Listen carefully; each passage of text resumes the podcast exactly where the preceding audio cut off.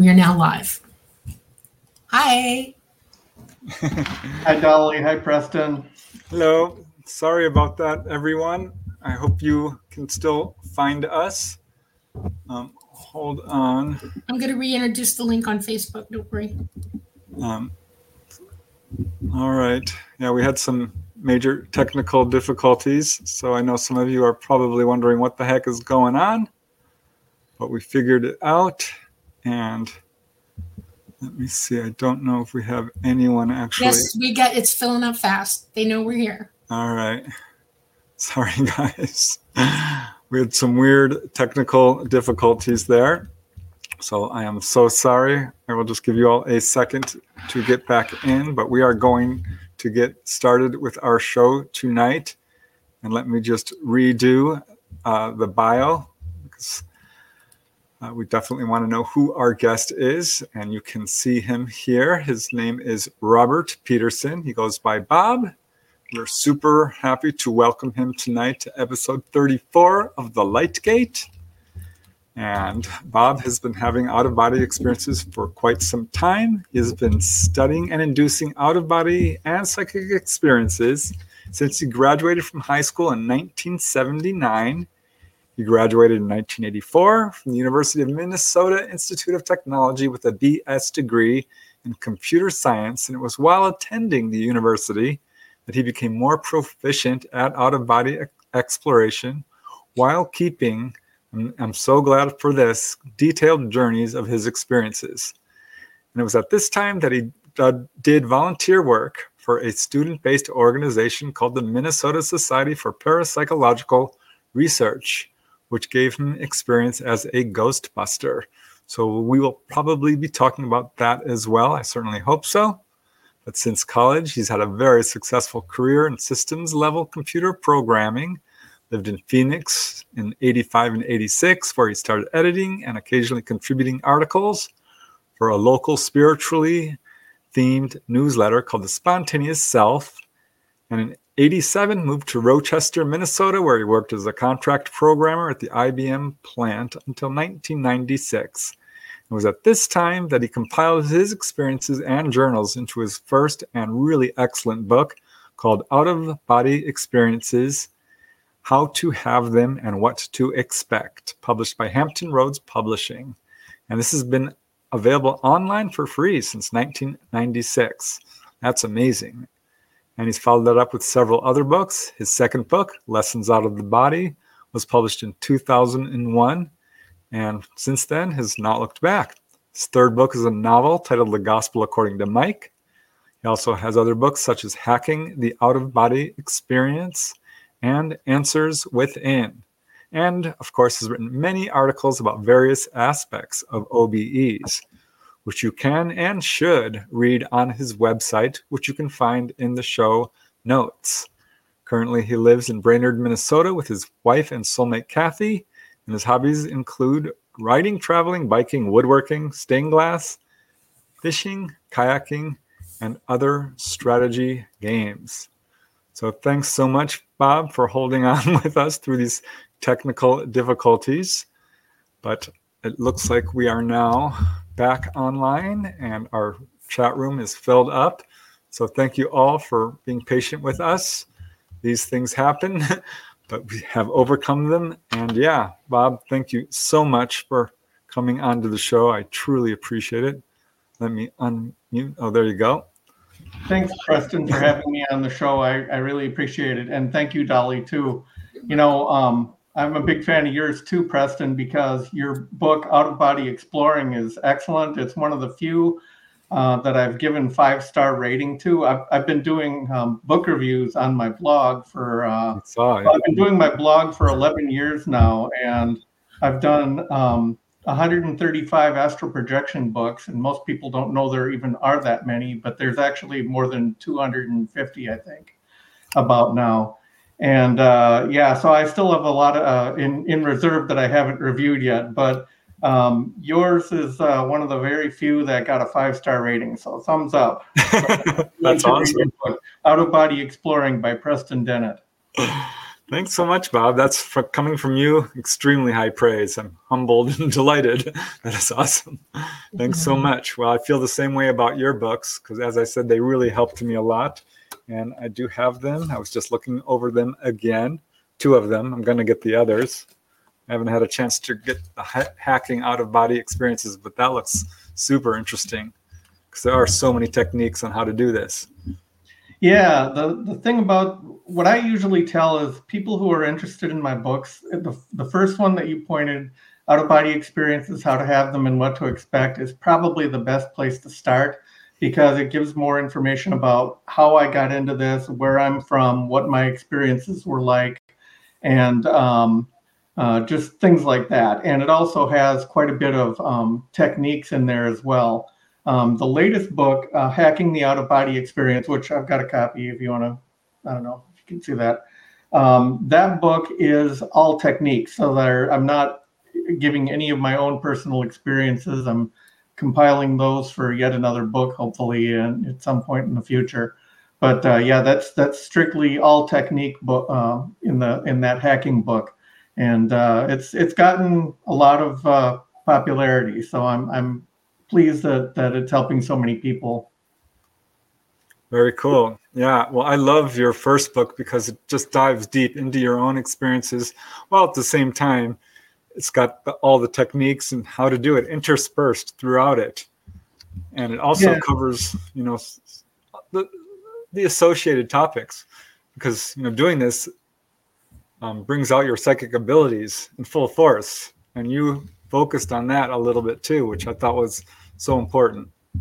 Yeah, um, that's that was part of my my. The reason I wrote that first book is because when I started having out of body experiences myself, it kind of I started noticing things. Uh, you know, I had read just about everything I could find on the topic, and a lot of them didn't say anything about you know any. There are so many things that I learned on my own through experience. Of course, this is when I was down back in 1979 and the early 1980s, of course when there weren't that many books on the subject.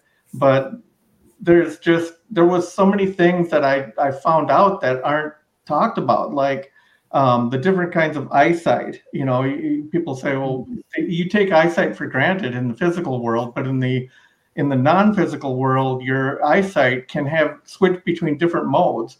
And it's really kind of confusing, but nobody, none of these other books talked about it. And so it's like I, I had to um, give my own perspective and, and write down in this book what what I've found just through my own personal experimentation, and uh, so yeah, I mean like like eyesight. Uh, for example, I'll have uh, there will be times when when I I concentrate on looking at something like through eyes, my astral or non-physical eyes, and it'll appear more like it does in the physical world. But at other times, I'll be able to perceive everything in all directions right? It's kind of a 360 degree, you're seeing everything in the room up, down, in front of you and back of you. And it's more like, I, I called it in the book, I called it astral mind sensing because it's kind of like feeling everything at the same time. Um, and it's kind of strange. And then there were times when I would uh, come out of my body and uh, find myself completely blind. And a lot of people have this problem, and it's usually because you're too close to your physical body. And my advice is get away from the physical body at least 15 feet or five meters if you're uh, you're Oh, wow. in Europe. Um, and then you should be able to open your eyes and see better. Um, but like if you're close to your physical body, you can have complete blindness. Or uh, another one that I've sometimes um, had is I'll I'll make an I'll be out there floating around. You know, let's say I'm I'm 10 feet from my physical body or whatever, and I'll make an effort to open my eyes and my body's eyes will open. And so I'll I'll be there in the room apart from my physical body, but my body's eyes open and I see the ceiling. And it's like this is very confusing. It's like yeah, yeah. this isn't this isn't gonna work. And so I close my eyes again and get away from it. Anyway, that's my advice. Get away from that physical body. Um, if you're Yeah, I remember the very first time I had that, you know, what I, I called it 360 degree sight. yeah. And it was very confusing and disorienting, but so cool. And then Yeah, I was able weird. to what telescope. I guess zoom in on stuff. Yeah, yeah. And yeah, I'm so glad you mentioned you know blindness because when I first started popping out, everything was cloudy. I couldn't see. I could only see out of one eye for the longest time. I'm like, what is going on? it took me a while to get past that. Well, and there's a, a fascinating book that I uh, read. It's in my book reviews. Um, it's called Mindsight. And uh, I think Kenneth Ring was one of the authors. And the question they asked as scientists is can when when the when a blind person like a congenitally blind person has an out of body experience can they see you know Yes. do they experience sight Yes. and the whole book is pretty much dedicated to this. And what they did, the authors went to a school for the blind where they knew they could find a bunch of blind people and they interviewed them with permission and they talked to a bunch of uh, people who had um, out of body experiences, numerous ones, and they asked them to describe what it was like. And some of them were congenitally blind, some of them had been blind since they were like three years old or you know five years old whatever. And it turns out there's a certain point in time where um, like like do you see in your dreams when you're when you're blind? And it turns out there's a point in time that once you reach a certain age if you become blind at that point you, and you've been sighted until then then your dreams will be sighted and your obes will be sighted as well when you're um, congenitally blind, uh, it turns out that they most blind people describe what I think of as this astral mind sensing. So it's like uh, these blind people are describing the the fact that like when I go out of body, it's like I can touch everything in the room and I know where it's at. And it's you know they describe things that they obviously don't have the same sighted frame of mind that we do, um, that the sighted people do but it's uh, they describe it in such a way that the authors came to the conclusion that yeah there is kind of an equivalent to sight when you're out of body Man, Yeah. even in blind people fascinating. That that works for me when uh, psychic ability is the same way. When you're fully wide open psychic, you don't need your eyes. You Yeah. can uh, use your um, abilities to see past you. And uh, remote viewing is the first step out, by the way, to Yeah. OBE because you're mind sensing or you're psychic sensing at that point. You're Yeah. sending uh, your from from where you're indwelling now until you can get out of your body. You send your mind, your thoughts out, and it's a type of eyesight as well. And Yeah. um, it it um, I have a I when I was growing up, I was in uh, I did special ed for a while because I had an ear accident and I went deaf for about a year, and I was in special ed learning sign language. And uh, a couple kids in there with uh, one of my classes was totally blind, and I was already OBE by then. And uh, I asked them, did they want to try? And they said yes. And it took about six months, total in terror. This kid, total terror. And once he got out, he said, "What am I seeing?" And I said, um, "You have to answer that. You have to tell me what you see." And he said, Well, I know the now the difference between light and dark. That's the first thing you got. And I said, When a baby opens their physical eyes, that's what they see first, light and dark. It's all blurry. And I said, So now you got a journey to go on. You have to learn to use your sight, just like a baby would. And Yep. that helped a lot, you know, I for wonder if that applies to deafness as well. I mean, you'd think Yes. it would. Yeah. yeah. There's, there's also been um, scientists you know doctors have been able to restore sight in some people that have a genetic defect that causes them to not be able to see and doctors can go in in some cases and correct that so that the person can see. And uh, it turns out that what you're saying dolly is exactly true that they they don't they can't interpret their brains cannot interpret what input this input that's coming from their eyes and their optic nerves. And so they have to go through an extensive learning process of being able to distinguish shapes and to know well, this is this and that's that and this is color. It's uh it's it's fascinating. Well, sometimes I've had out of body experiences and it's in the middle of the night, all the lights are off, it's completely dark, you can't see, but then you start to get you, you like you you see I guess with what you call mind sight. yeah. It's a different yeah, Yeah. well, I'm so glad you went into that. I want to get into that more, but let's start with how you all how this rolled out for you and how you began having out of body experiences before we start getting into the deeper subject. Um, well, and and I'll apologize to anyone who's heard me, you know, give this little spiel before um, because I've been on other shows. But um, basically, in my dad was kind of a, a, a, spiritual man in his own way, and he he read books like Edgar Cayce and things like that. And so my brother Joe um, was fascinated with di- different um, topics in you know the peripheral. I was always kind of more scientific and and uh, you know, science minded. Um, but then in uh, 1979, um, my brother Joe gave my dad the book Journeys Out of the Body by Robert Monroe. And I kind of remembered um, them talking at one point about astral projection and asking, oh, what, what is that? You know, when I was young. And they said, oh, that's where you get out of your body and fly around and stuff like that. And you can be like a ghost and walk through walls, all this. And I went, of course, immediately to the library. There was no internet back then. I went to the library and looked it up in the card catalogs. Didn't find any books on the subject, and uh, so anyway, I kind of forgot about it. Well, in 1979, uh, after my dad was done reading Journeys Out of the Body, um, I asked if I could read it because I was, you know, it was fascinating to me, and so I did. I read it, and it's like, wow, this is really um, different. If this if what Monroe is saying is true, you know, he gave all these wild stories about flying through the walls and, you know, being able to, uh, you know, see people in their private moments in their houses or whatever, and being able to go down the street, whatever. I mean, he had all of these stories.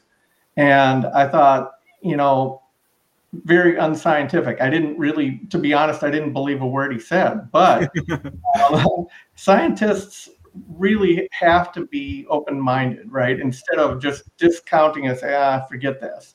Um, I decided to keep an open mind. And um, Monroe takes a really good approach. He doesn't say, you know, this is what happened, you got to believe me or whatever, because they're pretty crazy stories. He says, try it for yourself. Don't take my word for it, try it for yourself. And then Monroe gives a couple of techniques in his book and so I decided uh, after I was done reading the book to give that a try. And um, I tried one of his techniques, um, which I affectionately call the lines of force technique.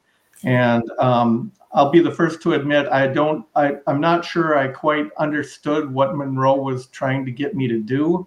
Um, but I did what I interpreted his words to be, which is to you know, close your eyes and relax your body completely and drift down into a, a cl- getting close to the sleep state, and then to focus your mind and imagine two lines of force um, at your temples and going out like three feet in front of you, and they cross.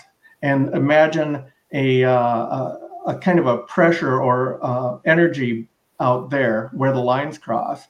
And then you ha- go through this process of extending those lines force till they're way out in front of you, you know, nine feet and all of this.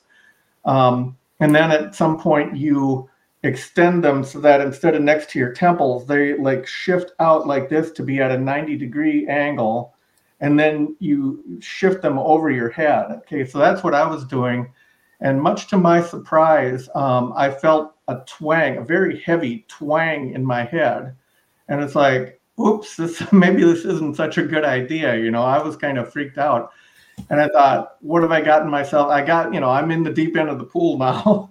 so I thought, I got to get out of here. So I, I tried to like retract my my lines of force that were imaginary, but it, it was like they became real. And they they as I retracted them, it was like an energy came in and swept over me.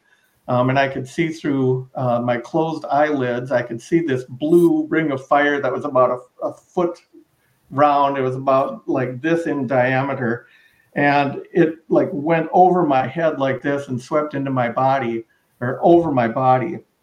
And I felt uh, the vibrations, um, what they call the vibrations, they swept into my body. And it was a very scary experience. I literally thought I was being electrocuted. And uh, um, I just started fighting wildly to regain control of my body, but the, I found myself in um, sleep paralysis. My body would not move. And uh, I didn't know what was going on. Eventually, it, it, wore off, and I came to, and I'm like, "Oh wow! Thank, thank God, still in my body. And I, you know, it's like, but at that point, I knew that I couldn't turn back because I, I knew at that point that Monroe wasn't lying. He wasn't, you know, just making up a bunch of, you know, crap to um, sell books. He actually, there was some substance to it. And I also knew the only way that I could get to the bottom of what, you know, what this really is, is to explore the state myself. And so I be, went on this long journey of collecting all the books I could find on the subject of astral projection, out of body experience. And there weren't that many at the time, um, but I, I devoured them. I read them all. I, I started a book collection, which I told you I've got, you know, like 250 books or something like that in my collection now. And uh, that's not including like lucid dream books or uh, other peripheral topics. Um, that's just uh, and, and remote viewing and all of those shamanic journeys. That's just out of body and uh, astral projection books. And i've got uh, there's some real obscure ones out there. But anyway so then i i started like i knew i had to to try it again. And so i started trying every single night for like two months solid trying to induce another um, set of vibrations or whatever to try and leave my body and uh, Monroe's technique that I had used the first time didn't work for me again for whatever reason. Maybe I was just too scared or whatever to, to really go down deep enough, I think. Um, but eventually I, I, uh, I, I came home late one night from the university. Uh, I was doing programming at the university, and I'm still a, a big into programming. And uh, I decided to skip my normal technique and then that middle of the night, which turned out to be the next morning, uh, November 2nd, 1979, I had my first two out of body experiences, and they were just mind blowing. It was like, uh, you know, un- incredible and uh, more real than I would ever imagine they would be. I mean, there I've, I've had, um, and, and again, you're not always that um, your con- consciousness is not always that clear and clean and crisp, but there are times when I've had out of body experiences where my um, consciousness was brighter and clearer than in normal physical life. And it, it's not uncommon for me to like, uh, you know, I, I, would, I remember many times I, I will sit up in bed and I'll think, oh, I gotta, you know, get up or whatever. I wonder what time it is. And I'll stand up and walk toward the the door or whatever, and uh, all of a sudden, you know, I look back to my physical body. It's like, wow, I was so real. I didn't realize I was out of my body, you know, and, and it's like you don't don't even realize it's happening until you're back sometimes. Um, so yeah, it's uh, from there. It's just been a uh, inducing all the OBEs I can. It's it's kind of been my passion and learning what other people have done, and uh, I've, I've eventually uh, many years ago, I decided to start studying the, the human brain and trying to figure out, well, what factors actually contribute to the out of body experience, right? I kept detailed journals and like I was keeping track of like horoscope things and biorhythms and, um, you know, all of this stuff, trying to figure out what, uh, what influenced my out of body. Um, and I compiled a lot of that stuff in my latest book, Hacking the Out of Body Experience. But I went on a, a, journey of, of trying to learn as much as I could about the human brain and how it is, uh, what, what happens during an OBE and how scientists induce OBEs in people and things like that. So anyway, it's, uh, it's fascinating.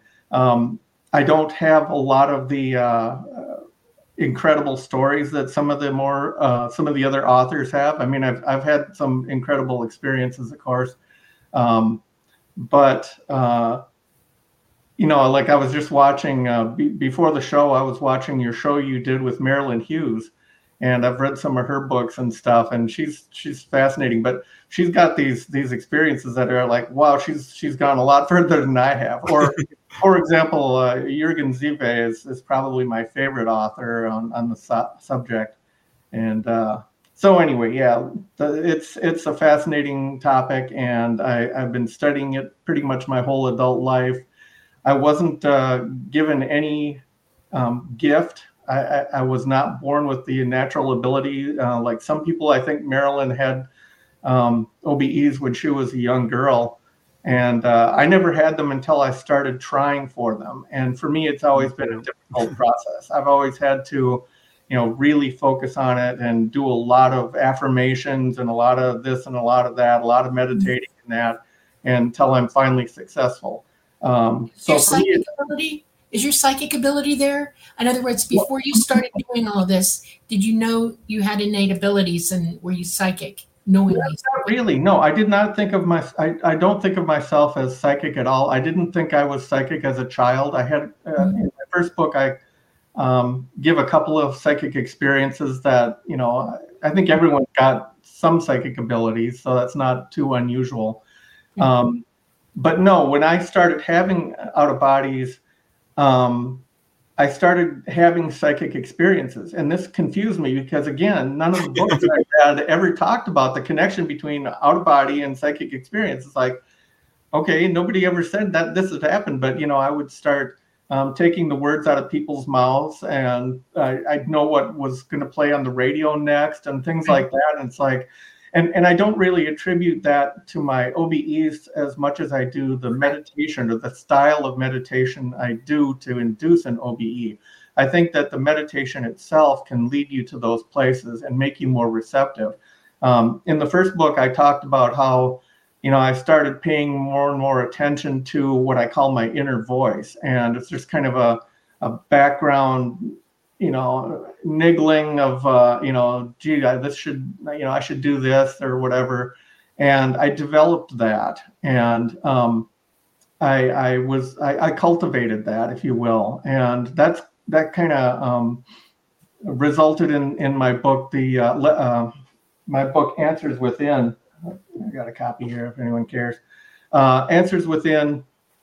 And it, it talks about, um, you know how how I developed my inner voice and how anyone can also do that. But it's I believe one thing that people don't realize, and I want to stress, is that um, we as human beings are much more complex and deep than we would ever care to imagine. Um, they, you know, a lot of a lot of New Age books or whatever talk about the higher self, or the uh, psychology books talk about, you know, the the ego and the id and, and all of this stuff. And uh, or they they talk about um, you know the subconscious and all of this. But there are really many layers and it goes very deep. And the the person that you think you are the the ego that is driving the body that's acting consciously with this world is only a tiny fraction of what's out there. It's very very deep.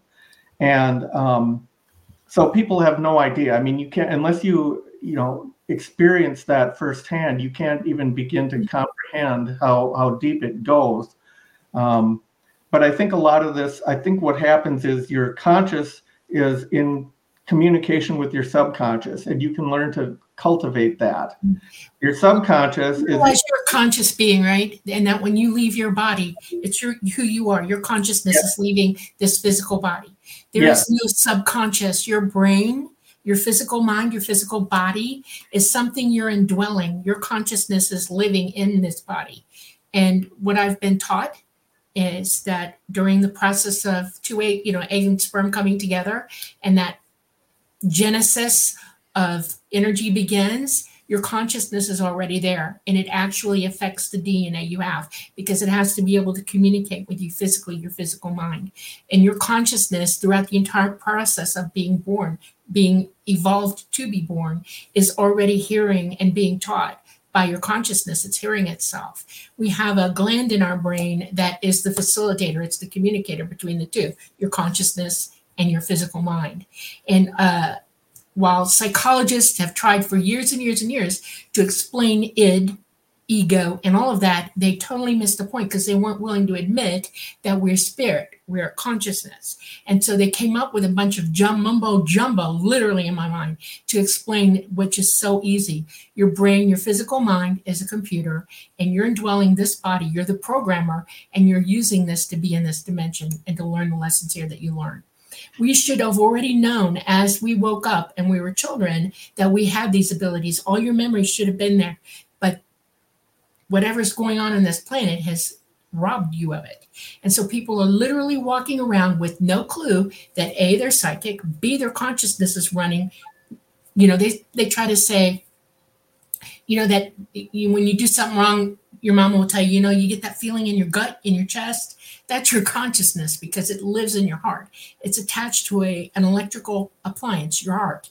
That's where it starts. The first crack in who you are is electrical. Yeah, and I've always thought this is a natural human talent. Yeah, it is mm-hmm. absolutely natural human talent. And it's easy to explain that and understand it, but we have generations of people who are walking this earth, and you said it yourself. You didn't think you were. You absolutely are. And you were striving at that point to teach yourself what you could have taught yourself when you were growing up, like walking, talking, seeing, smelling, hearing, you, you would have been able to physically attach to this world, fully conscious, and instead it was driven out of you and you were made to not think about it and use it. Well, I've and got a million questions great. actually that I really okay. want to ask you. Right. Um, like when you started doing this one, were you absolutely convinced this was real? Oh yeah, absolutely. So yeah, I mean, there's it's uh, seeing is believing. You know, I mean, when you're when you're out there and you're you're looking at your own physical body from apart, you know, and your physical body is just another inanimate object in the room, and it's like, oh boy, you know, kind of crumpled there, lying in bed or whatever, and mm-hmm. yeah, like like you mentioned, uh, you start to question, well, did I just die or what exactly is going on there? But um, yeah, it's very realistic, and uh, people people wonder about okay you know, is it the same thing as remote viewing? Well, in remote viewing, your consciousness, your awareness still stays within the physical body, even though you're perceiving things that are far away. Right. Um, but in an out of body, your physical body is just another appliance that's sitting out there, and uh, it's pretty convincing. Yep. So, do you know, Robert Monroe talks about always having a spirit guide with him? I forget he had a name for it. His his led him around everywhere. I didn't. I felt like I was out there on my own most of the time. Not always. I did have you know a few occasions, but I wonder how. How about you? Did you have someone there guiding you around?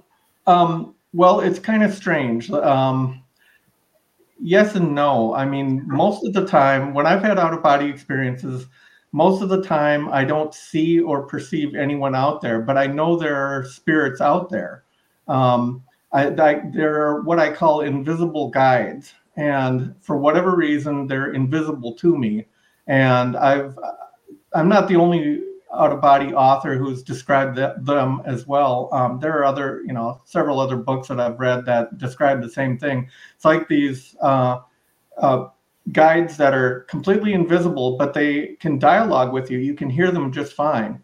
And uh, for example, if you're having trouble, like, you know, I can't get up these stairs or something like I can't get out this window, you can actually ask them for help and say, you know, is can somebody here please lend me a hand and help me get out the window?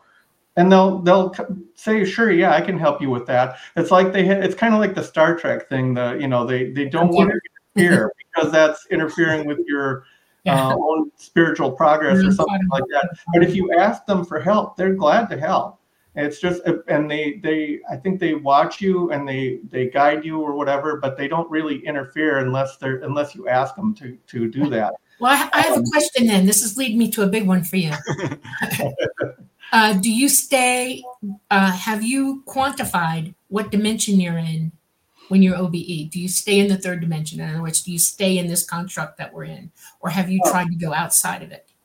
Well, like I've said many times to, to various people, um, when you're out of your body, th- there aren't any signs hanging overhead saying, you know, this is, you know, this is the fifth level of the second astral plane or whatever. And I mean, there aren't signs on the door, so you don't really know where you're at. Um, I've had many experiences that um, I'll find myself in a strange city for example, and I don't know where this is. I'm I'm in a city and I see people below, and I fly down and whatever, talk to them, and uh, so you don't really know if that's an astral city or if it's some physical place on Earth. Um, I believe, you know, based on various descriptions, various books, that the vast majority of my out of body experiences have been um, what they what they call um, the etheric plane or whatever, which is kind of a a lower level. I, I haven't had any of these mind blowing, you mm-hmm. know, higher level, you know, I, I, haven't done too much of that. And part of that is my own fault because I, I've studied out of body my whole life. And so what I would do is a lot of times I would waste experiences just by, you know, I would leave my body and then I'd get back in it and you know st- to study the process and what brings the vibrations back. And i would do these experiments but a lot of times it wouldn't take me a long way from my body. So a lot of times i would you know i would walk out into the into the world and it would seem like the physical world that i'm accustomed to. Um, and uh, but yeah i haven't you know traveled to any of these high planes. I mean um, Marilyn Hughes uh, talked about an experience in which she perceived like heaven and a great throne and uh, akashic records and things like that. I've never done any of that kind of stuff. Um, so by comparison, I think a lot of my out of bodies are pretty mundane. But what I do have going for me is, you know, like I said, I wasn't born with any gifts, so I've spent a lot of time studying it, and um, I so every every OB I've had, I've had to earn basically, and so um, I, I, I I know the process pretty well, and I've tried to explain that in the various books I've written. But uh, yeah, so so I, I do have a lot of fascinating experiences out there, and you can read them in in my first two books. But uh, like I, I have in in my second book, Lessons Out of the Body. Um, the book was not very popular and it's kind of hard to find now. It's way out of print, but I've uh, described some experiences, for example, where I tried to contact God. I have a, uh, a chapter called Chasing God, and I did several experiments where I would try and, and surrender myself to God or whatever, and it had different results. Yeah. Um, I, I, did have. Uh, I, I, never had a uh, transcendent experience where it was a total, you know, oneness with everything experience. Um, I know some people end up with that experience, um, but I've never had that happen. I would I would love to have that happen at some point. But I have had experiences where I, I, there are, uh, there are at least uh, six or seven books in which um, the authors have claimed to have stood in the presence of Jesus Christ, and um, Marilyn Hughes is just one of them. But I've had an experience like that as well. Um, and it was a very brief experience. Uh, just being there who, with whom you perceive to be Jesus is just overwhelming. It's like, you know, I had to, uh, I just, you know, I, I couldn't, I couldn't, I couldn't take it. So anyway, it was a very short experience. It was short but mind blowing. But there are other people who've had much better ones. But anyway. Same, Do you feel like it's your... happened to me? That's funny. I had a very short Jesus experience. Yeah. I, you know, I tried to see him and it never worked, and then one day it did. Yeah. And it was very short and very overwhelming.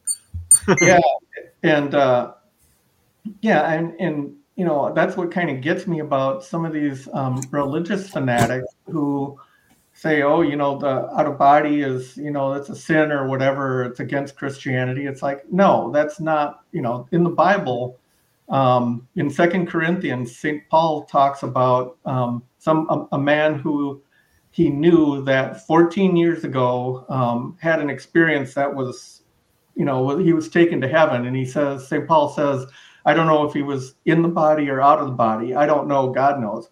But the fact that St. Paul talks about out of body experience in such a uh, mundane, you know, light, he's not saying OBEs are against they're, they're not a trick of Satan. They're not anything like that. It's like this is actually a real um, opportunity for Christians to find their own answers, right? They can actually meet Jesus Christ, maybe embrace him, shake his hand, whatever, the real person, rather than getting knowledge secondhand. And that's one of the things. If you get anything out of my my uh, talks and my babbling on, it's that um, experience trumps belief um, it trumps faith. You know, experience, there's nothing like firsthand experience. And of course, the organized religions don't want you to get your own answers because that's where they get their money. That's where they get their power. Control us, yes.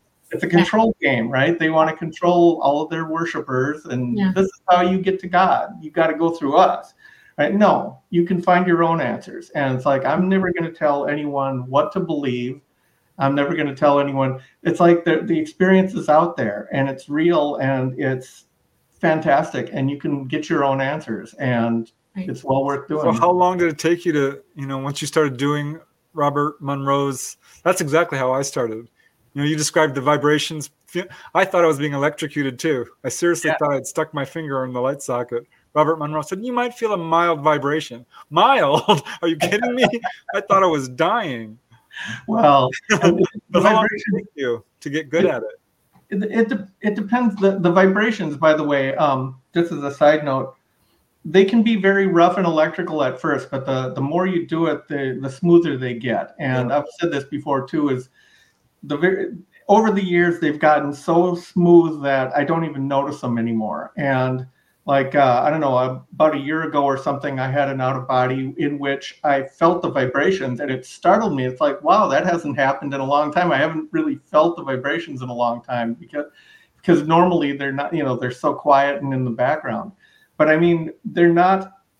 They're only scary at first. Um, there's a, a book out there that uh, uh, Nanci Trivellato, or I think is how is the name of the author, and talks about the vibrations a lot and uh, she compares them as being she says they're very um, pleasurable.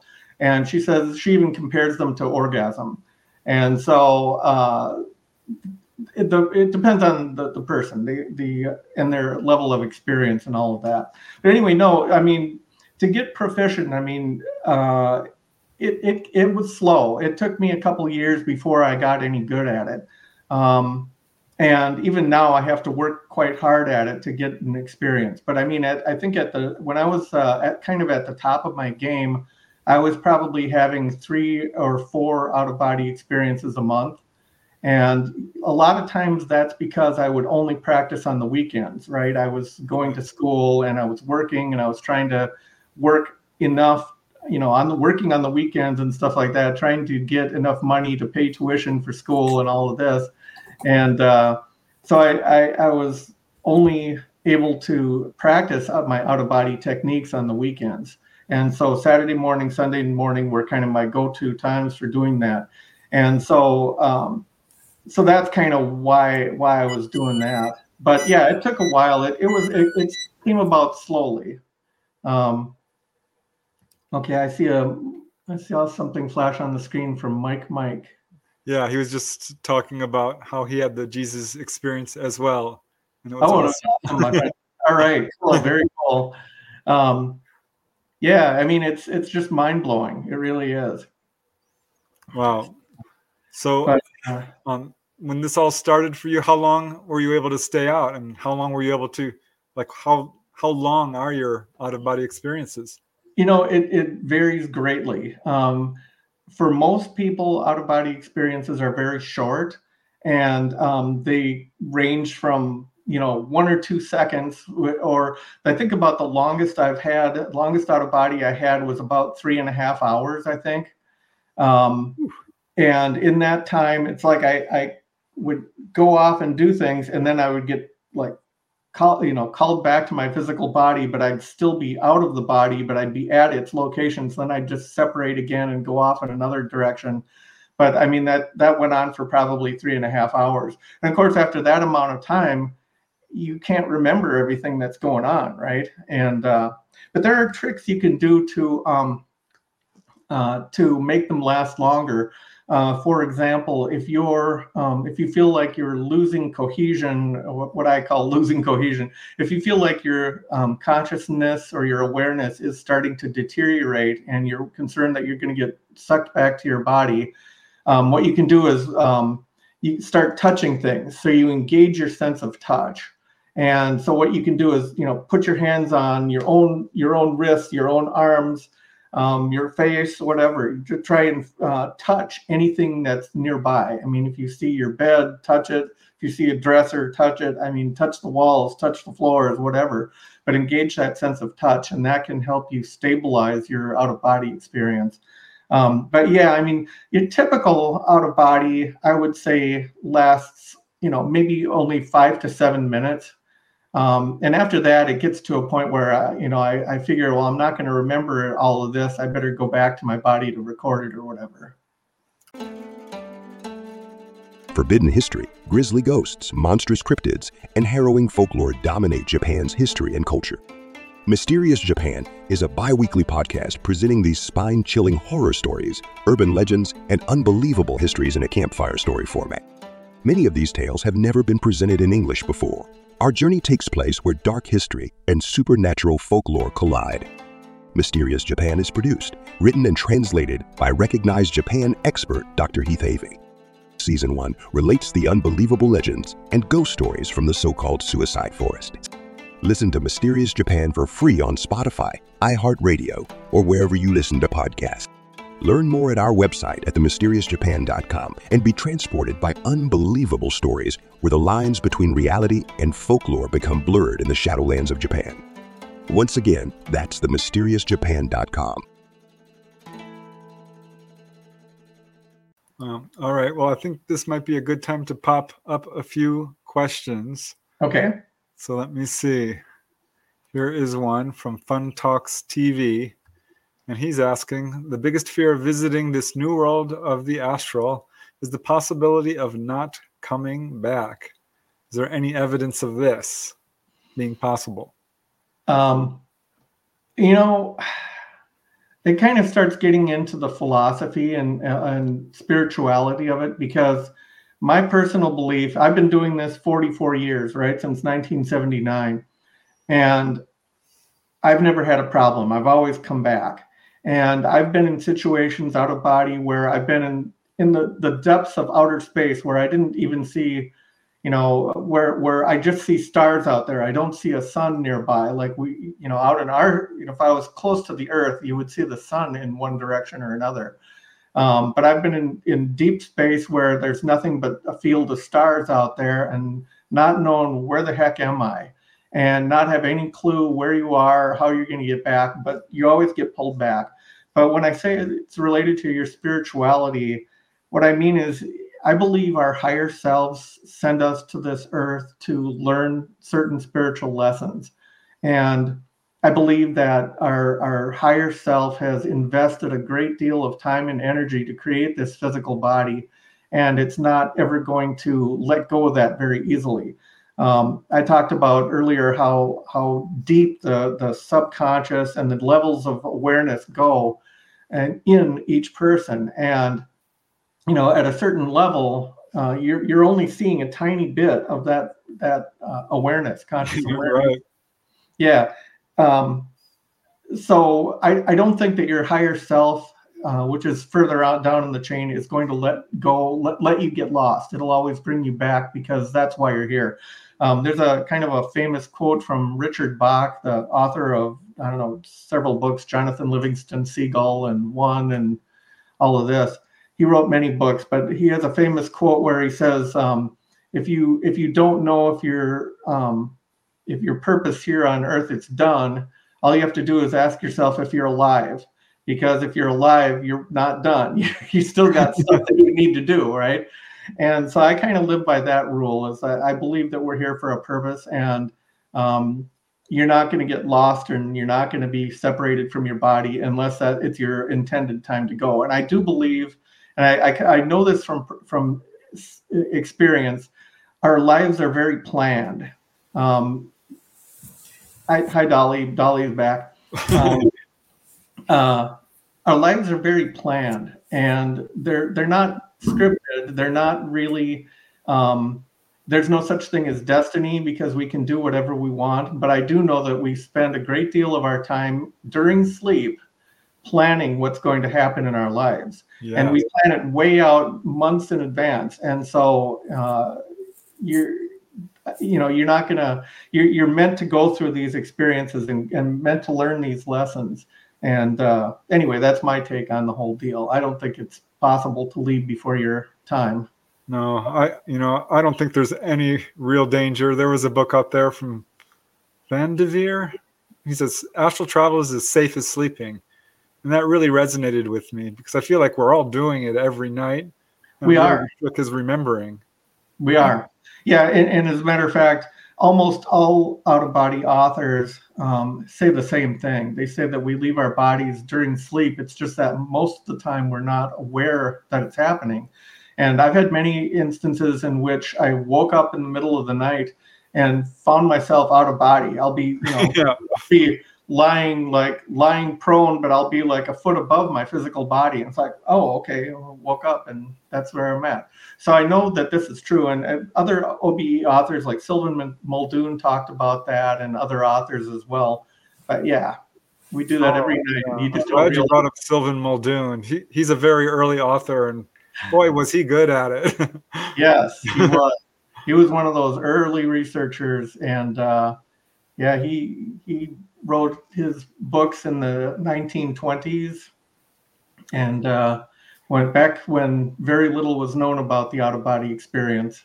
Yeah, so that brings up another question for me, which is super interesting to me because he talked about Sylvan Muldoon being able to manifest in front of people as an apparition. And I know Robert Monroe did that once. I tried so many times and never succeeded until I did it in front of Dolly and she did see me. And then she did it to me. So, yeah, Oh, that is cool. I, I was Yeah, I wondering, can have you ever anybody- tried that? Yeah, I can show up. You can't. You, I can actually show up anywhere I want. I try Very not to though because you can scare people bad. So I don't do it anymore.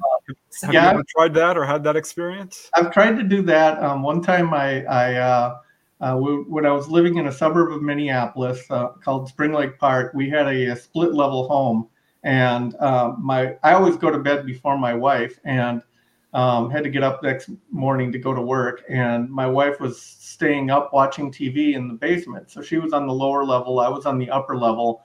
I uh, left my body and I glided down the stairs effortlessly and turned the Mhm. corner, glided down the rest, and I saw her, you know, in front of the TV watching TV, and I stood right in front of her. It's like, Kathy, Kathy, can you see me? like I'm right here. She never saw me, so yeah, no, I I've tried it and and never been successful. Um, It's A lot of people- you feel like a ghost. I mean, you are one, but I, yeah, Yeah. I've tried that so many times in front of my brothers and sisters, and yeah, nothing. Yeah, I've, I've, I've tried to do that too. And a lot of people uh, ask me, you know, can I can I visit them and and pull them out of their body while they're sleeping and help them get out? And I've tried that many times too, and not been successful at it as well. Um, and I talked to William Buhlman, the author um, of several books on out of body, Yeah. and uh, Yeah. uh, he, he said the same thing that he's tried many times to pull people out of their body, and it's he's never been successful at it. So I've had a few people pull me out. Have you? Well, spirits, they were already Oh. on the other side. Yeah.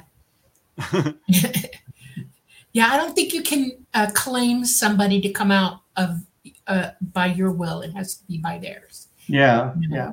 That's Yeah, sometimes I've gone over, uh, gone to somebody's bedside and said, "Come on, let's go out of body," and and- and they're like, "No, I'm not ready. I'm not going. I'm not ready." But when you're out of body and you talk to somebody who's still in the body, you're talking to their subconscious, so they they won't have a conscious memory thing. of having done that. that. But you can still Yeah. talk to them, but they, you know, they'll, you know, and even when they're awake, you can talk to them. I've, I've many times visited someone and they're going about their daily business and you try and talk to them and get their attention and they act very distracted. They're walking around doing things and, you know, picking up books and whatever, and they, they will talk to you and you can hear them, but you're talking to their subconscious and they don't really know that you're there. So, It's the oddest experience. Yeah. it's really strange when that happened. I'm like, what is going on here? yeah, And I called them up and they did not remember. And I'm like, well, gosh, I'm not making, I know I'm not making this up. and if Yeah. Robert Monroe hadn't mentioned that, I would have thought, you know, I'm like, what is going on? It has, Yeah. it, has, it has to do with um, it, it all goes back to your using your abilities. Uh, your physical mind has to have a working uh, pineal gland, and uh, it has to be on and Mhm. hearing properly. That way, your physical mind can hear what your consciousness is saying in other people's. That's how psychic ability works. And um, in my youth, I used to get up in the middle of the night and go to my parents' bedroom and talk to my parents and they'd be laying there and then one night my father sat up and he pointed at the door and and he said go and i was like he sees me and i walked back to my room and i stayed in there i was afraid to come back out it was my dad you know And a couple days later, he said, We need to talk. And I said, okay. And he said, you can oh, you can go out of body, can't you? And I said, yes, sir. And he said, I can now see you. I'm listening for you now. No running around unsupervised. I went, what? it freaked me out. And I was really small. And he said, seriously, no running around unsupervised. And I said, okay. And he said, you'll know when it's okay, you have to know all that's noble before you can go out again. And I, I thought about that for a while. Know all that's noble. Are you crazy? How do I do that? He said, You'll figure it out. And I, I sort of did as I got older, you know. But yeah, you can't I I'm at the point now where I can go out of body while I'm talking to you. Okay. I uh-huh. feel the vibration and I and it's like I shift.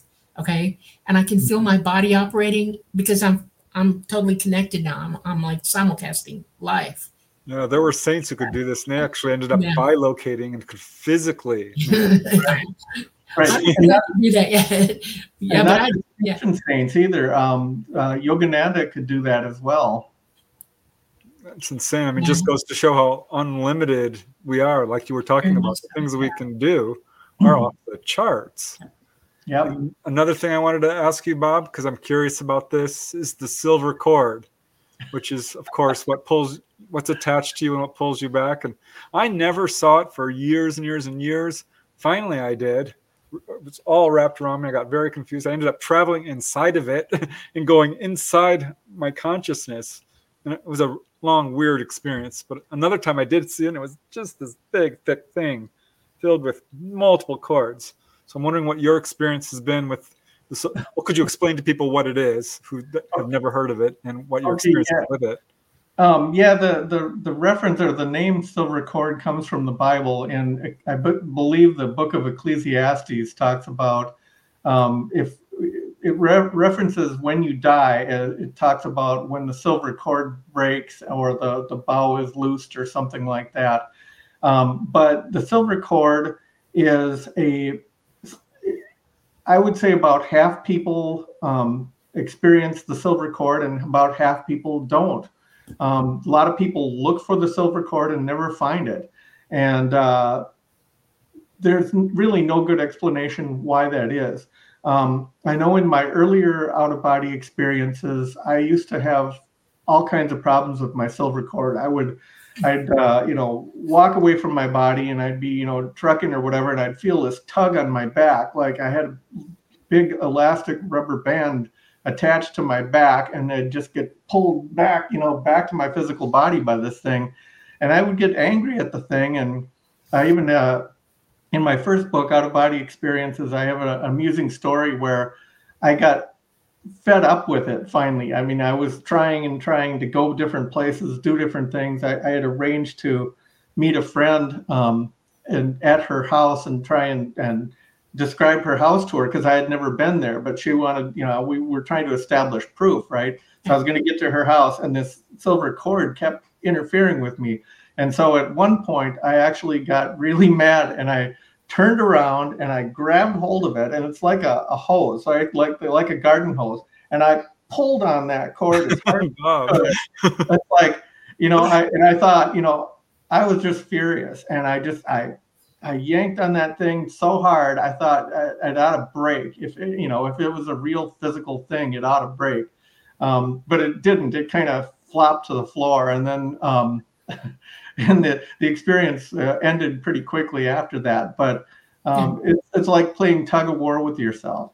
Um, Emotion. But yeah, a lot of but but in in more um, in the last many years, I haven't even noticed or seen my silver cord in many, many years now. So I think again that might be having to do with uh, I don't know if you want to call it a lot of a lot of people theorize that you know when you're when you're first starting out you have lower vibrations or whatever, and when you start having uh, astral projections or whatever, you, you get more spiritual or it kind of wakens you up to be more spiritual and that increases your vibration level. And and with the increase in vibration level you have less encumbering experiences. You have less of the lower astral or whatever experiences less silver cord problems less problems with eyesight all of these things.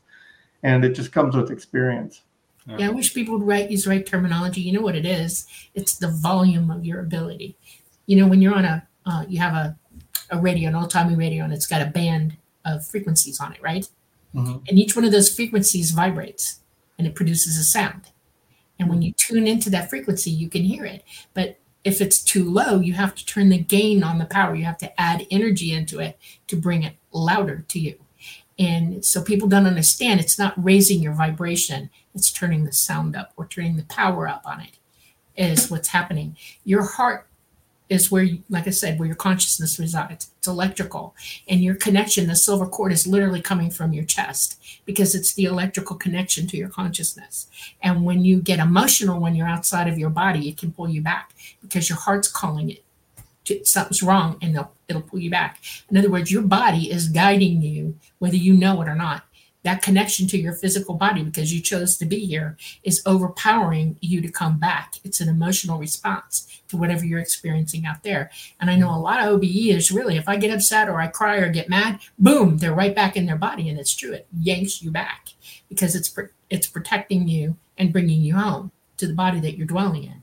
And uh, most people Well, some get people call the astral body the emotional body. the emotional body. Yes. Yeah. Well, we need, do need to take a quick station ID break. So if you'll hold on for just a second, I want to let everyone know that you are watching The Light Gate. I'm Preston Dennett.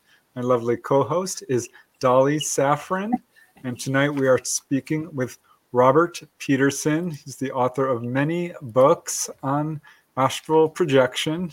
Definitely you want to check them out. We'll be popping them up on the screen towards the end of the show. You can find them in the show notes. He also has this amazing website where he's got lots of articles.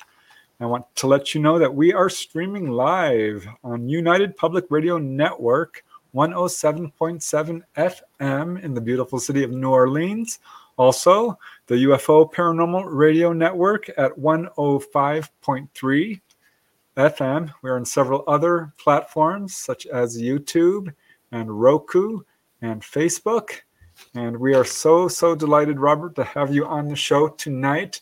Chat is alive with questions of all kinds, and we will definitely be getting to them. We're now at the second half of the show. Actually, we have 15 more minutes tonight because we we we did the show, so we can go until 20 after. So, like at at uh, 11:15, if that's okay All right. with you, Bob, uh, we can shut it down then. Sure, that's fine. Perfect. I was wondering about that. Thank you, Dolly.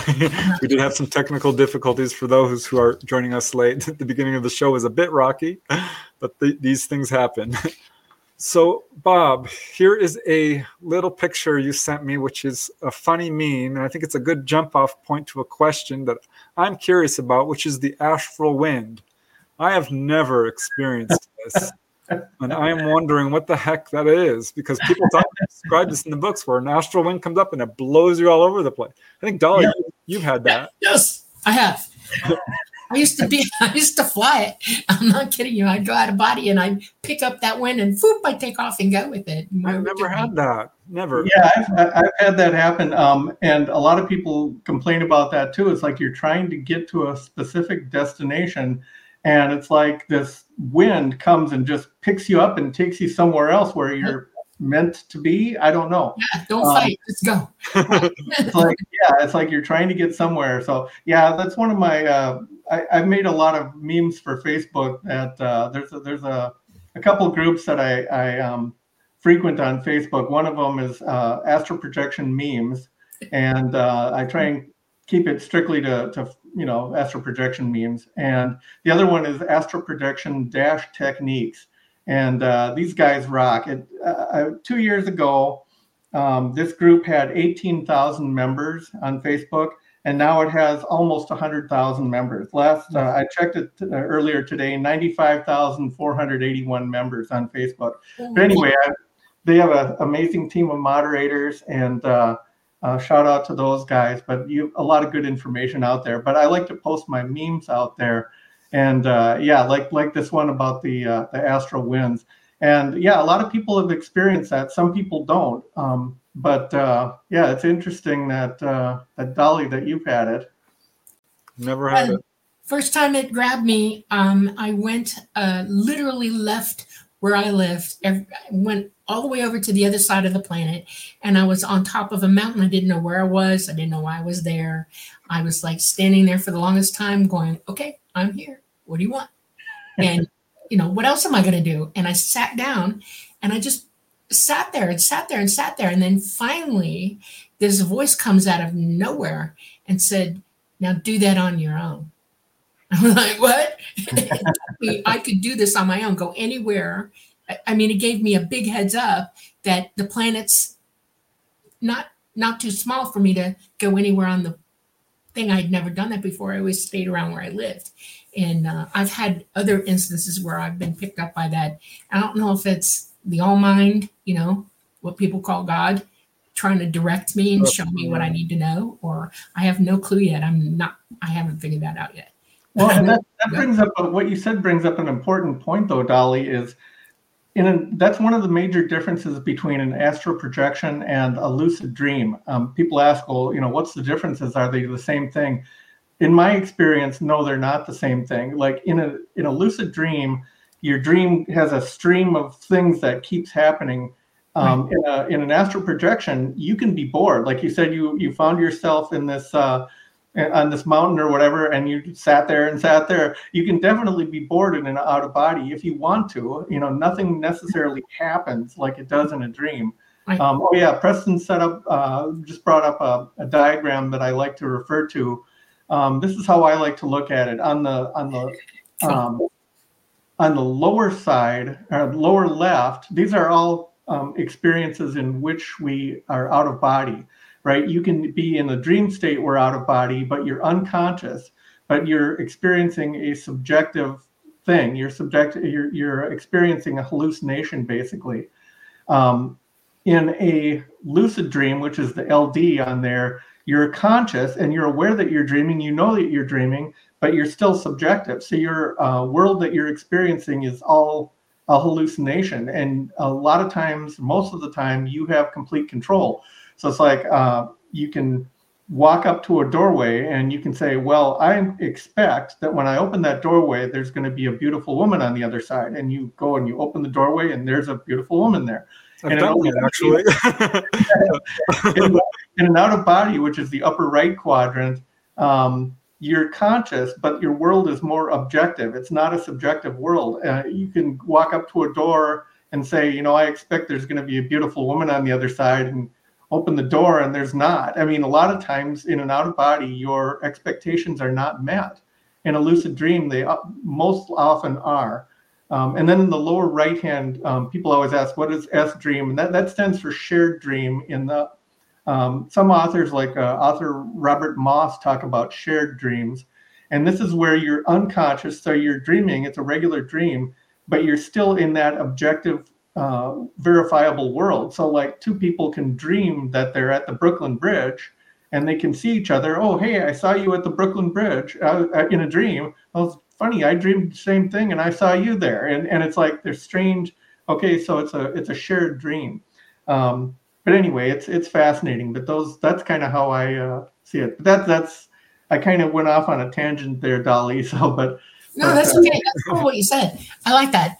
I think about those things a lot. I share dreams with Preston sometimes. Okay, I'll we'll be talking. Oh, Walks into my dreams. She comes right yeah. into them. yeah, and it's like, huh, I wonder what the heck this means.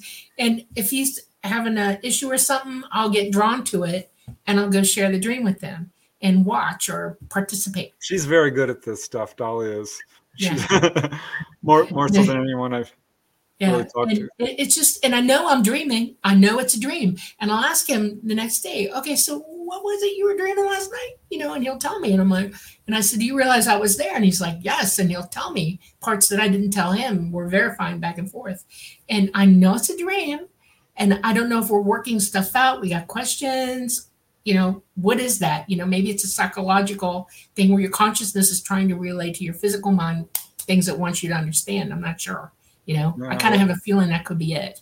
You know. Yeah, I, uh, I see Angela popped up a question. I realize I'm dreaming.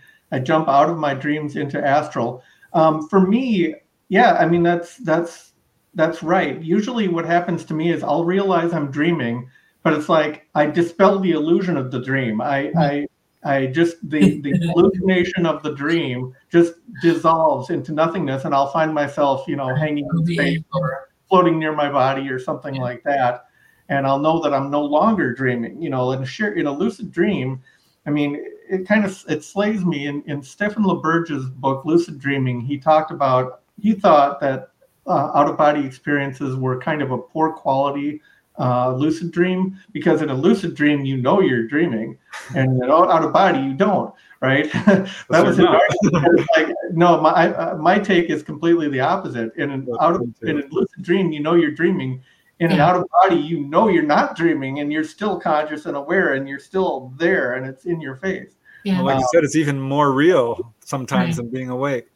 Yeah. I came to the realization a while back that um, we are we're supposed to be able to be out of body anytime we want to.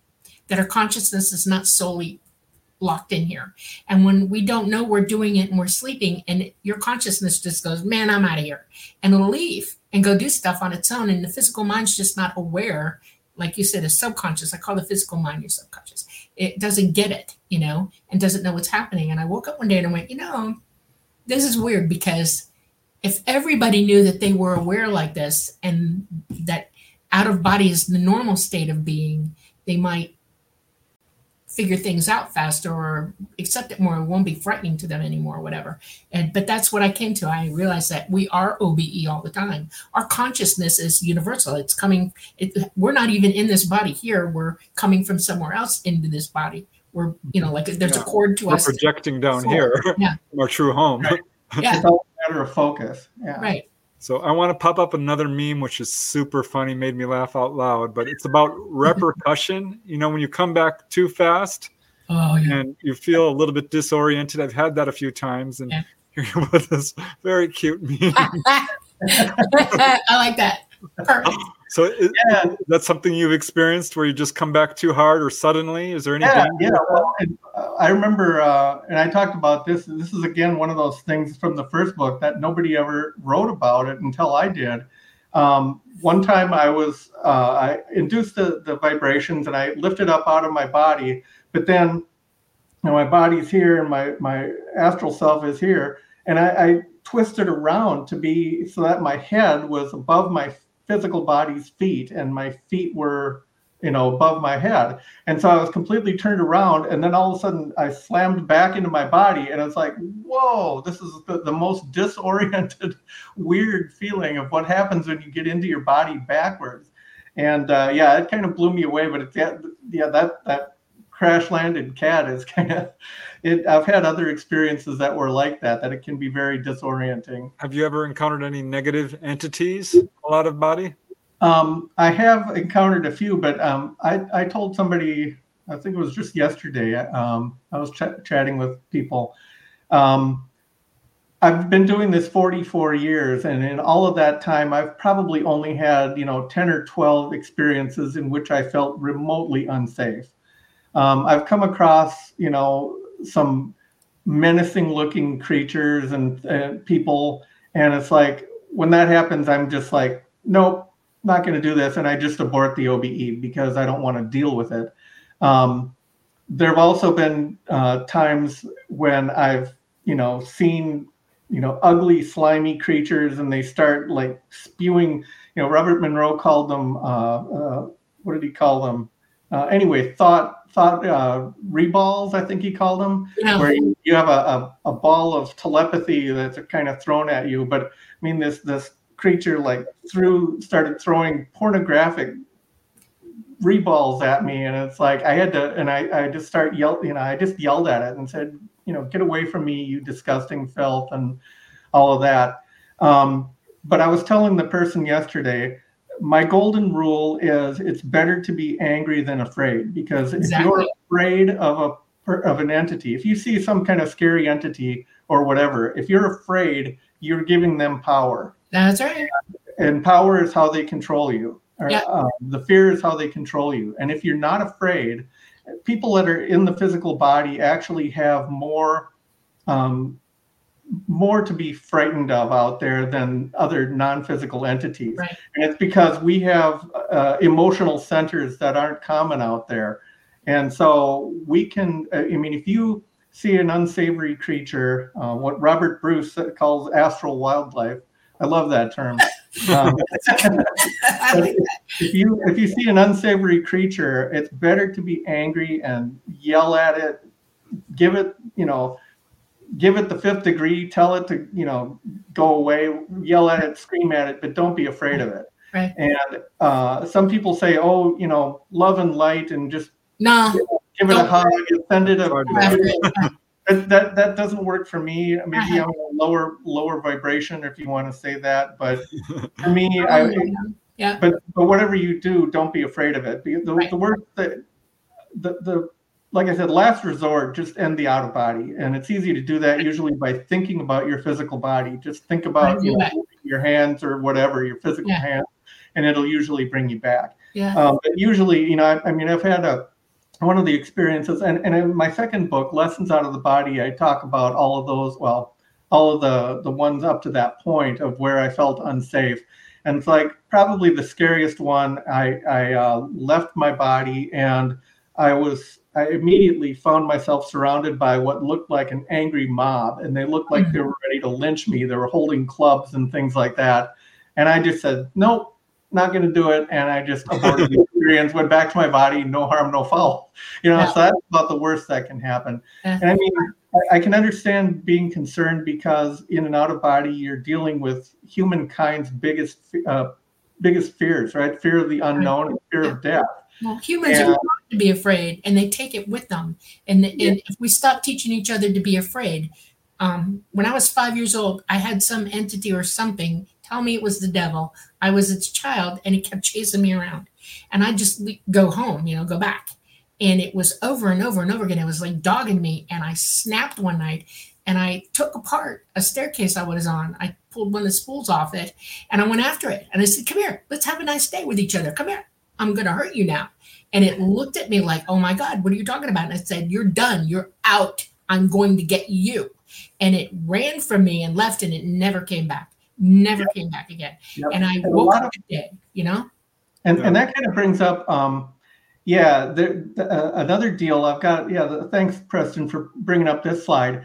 Um, there's a, a thing called ASP, which stands for Awareness During Sleep Paralysis. And a lot of people, when they get, what happens is sleep paralysis is something your body naturally and normally does every night in order to prevent you from hurting yourself while you dream and while you sleep. And so your body paralyzes itself. It's perfectly normal and natural. But if you sometimes you become aware and awake during that state when your body is still paralyzed.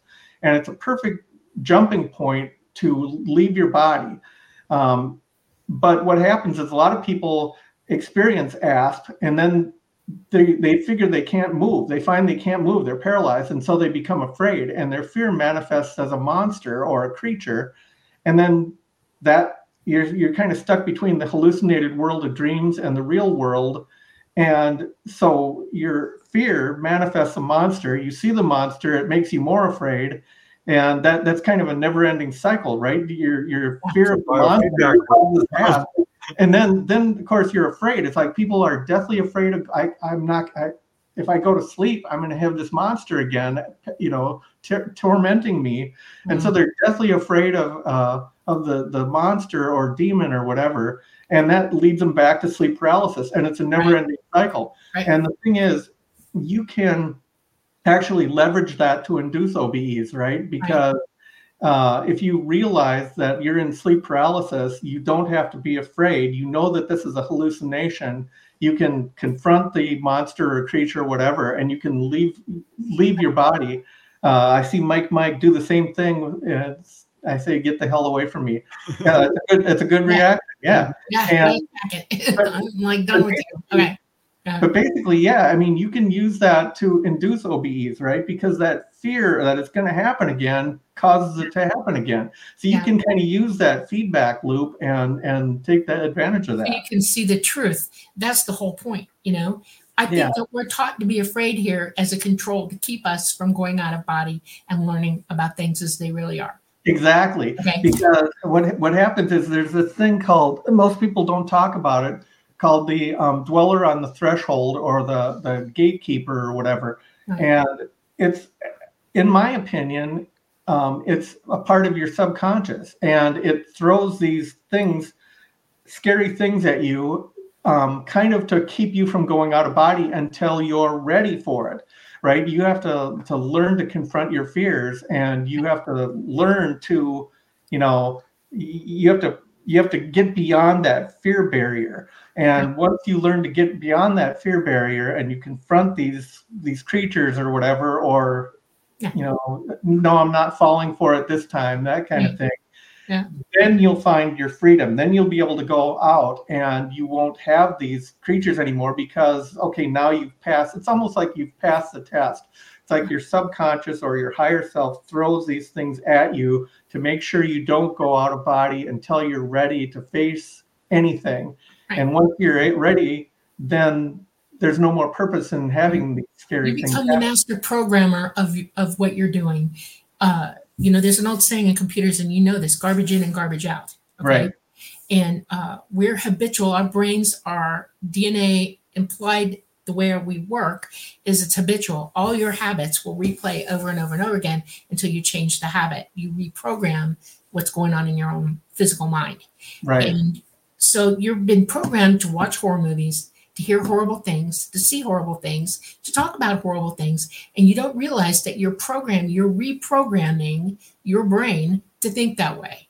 Your Mhm. brain doesn't always, you don't originally come out of the womb thinking that way. You don't. Your Right. your Right. slate is clean except for what your consciousness has already put into it. And now you're being bombarded with this. And this is um, a pet, pet peeve of mine. It's like the greatest thing we can give each other is to stop the negativity thinking, you know, re- stop it, just stop. If we all did that in one day, the whole world would change overnight because we'd be more attached to what's knowable and true other than hor- horrific and painful, you know? And Yeah, I agree completely with you, Dolly. Um, as a matter of fact, I you know I I love music, and a lot of people know I like strange music. All right, one of my favorite genres is like uh, female-fronted heavy metal music. But Woo! a lot Okay. of the a lot of the metal music, um, a lot of heavy metal music is very negative, and you have to be very careful of how you're programming your mind. Right. Um, that negativity can seep in, and I, I think that like in the '90s, there was a lot of grunge bands coming out of Seattle and stuff, and Yeah. Soundgarden and stuff, and a lot of these songs are very negative, and I think they're sending us, you know, negative messages and you can most people who are fans like like me can look at that consciously and say okay you know i i know this is not applies to me or whatever. This this doesn't apply to me or whatever.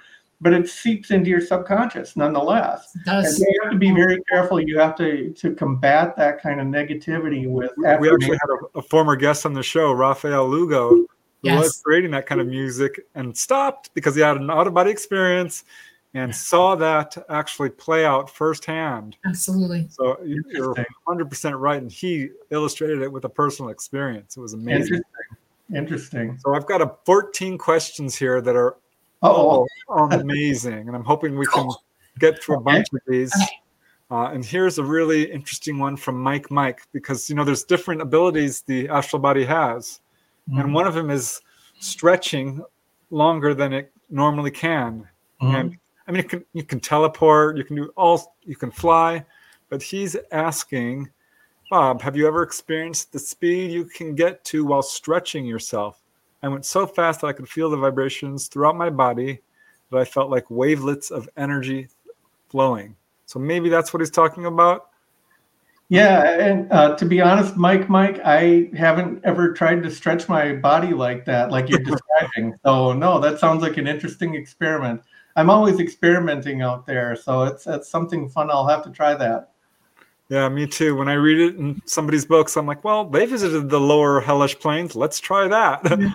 Yeah. Like when someone asks me, what are you wearing when you're out of body? I'm like, I'm like, I never even checked. I looked Yeah, down. really. I wear a button-down shirt, you know, my work clothes. I actually took off all my clothes once because I was curious. You know, all my hair comes back. I'm super strong. I'm really young. Um, so there's so much to explore. All these different experiments you can do. Mhm. Yeah, One of, one of the things that I like to remember is that our consciousness is light. We are light beings, okay? And when you come out, the stretching that he's trying to do is literally him sending himself out in one long strand of light. And what's cool about that is that you're traveling uh, through uh, uh, you're outside of space time when you do it. We're not in space time when we're OBE. We're outside of it, and you can go clean across the universe all the way to the other side, and then catch up with yourself and stand there and look at the end of it, and then come back. But you gotta you gotta understand that's what you're doing. And Mike, Mike, if you're hearing this, that's what you're doing. You're you're not stretching. You've you are light, and you're sending your light somewhere else. Think of it that way and see what you do with it. So. All right. Well, I got a bunch more questions I want to get through. Here's one I'm just going to pop up quick. And this is to you, Dolly. Do you plan to write a book, possibly with Preston, about your OBE experiences? I hope so. I, really I hope so. Yeah, bring it. we'll talk about that, Dolly. what do you think? Okay, and here is a good question for uh, you, Bob. And this is from Brian Morgan. I like this question because there's a lot of people out there who haven't really experienced this. And his question is Bob, for first timers, what would you recommend someone read or do who've never had an OBE but want to try? And is there anything you'd say not to do? Um, well, um, I, actually, what I always recommend is before you buy any book on out of body or astral projection, check my blog because on, on my website, robertpeterson.org, I've got um, an index to my blog, which is articles about astral projection, and I've got uh, a whole bunch of book reviews, an index to my book reviews, and check it out which ones are, are rated the highest because and read my book reviews. Um, so you can go out there and you can see what's what's good and what's bad. And I usually include, you know, what techniques they share and all of that. Um, the reason I wrote my first book, uh, Out of Body Experiences How to Have Them and What to Expect, is so that it would be a good place for people to learn. And as, as Preston kind of hinted earlier, um, at the end of every chapter of the book, I've got a, an exercise section of something that you can do to actually kind of work your way into the out of body state. And um, so that is a in my opinion the best place to start. And and I, obviously i'm biased because i wrote the book but I, I, I designed it to, to try and give people a good foundation and and you know learn how to do it. Um, my latest one uh, hacking the out of body experience is um, it's very sciency and it goes into best practices. It doesn't really um, tell you what to expect it doesn't really tell you, you know, what my experiences are or have been. Um, but uh, it, it goes into the science of it. Like, for example, um, scientists have learned that people who are more easily hypnotized, um, or in other words, score more highly on the Tellegen absorption scale, if you want to get technical, tend to have more out of body experiences than people who don't. Um, and so there are there are techniques to to be able to like increase these things. People who play video games for example tend to have more out of body experiences than people who don't play video games. So these are the kind of hints and, and things. But if you go to my website robertpeterson.org you know almost all of that information is out there available. It's free. I don't charge for, for any of that. Um, like preston said my my entire first book is available on my website uh, for free. You can read it there, um, and it's been there since before it was published.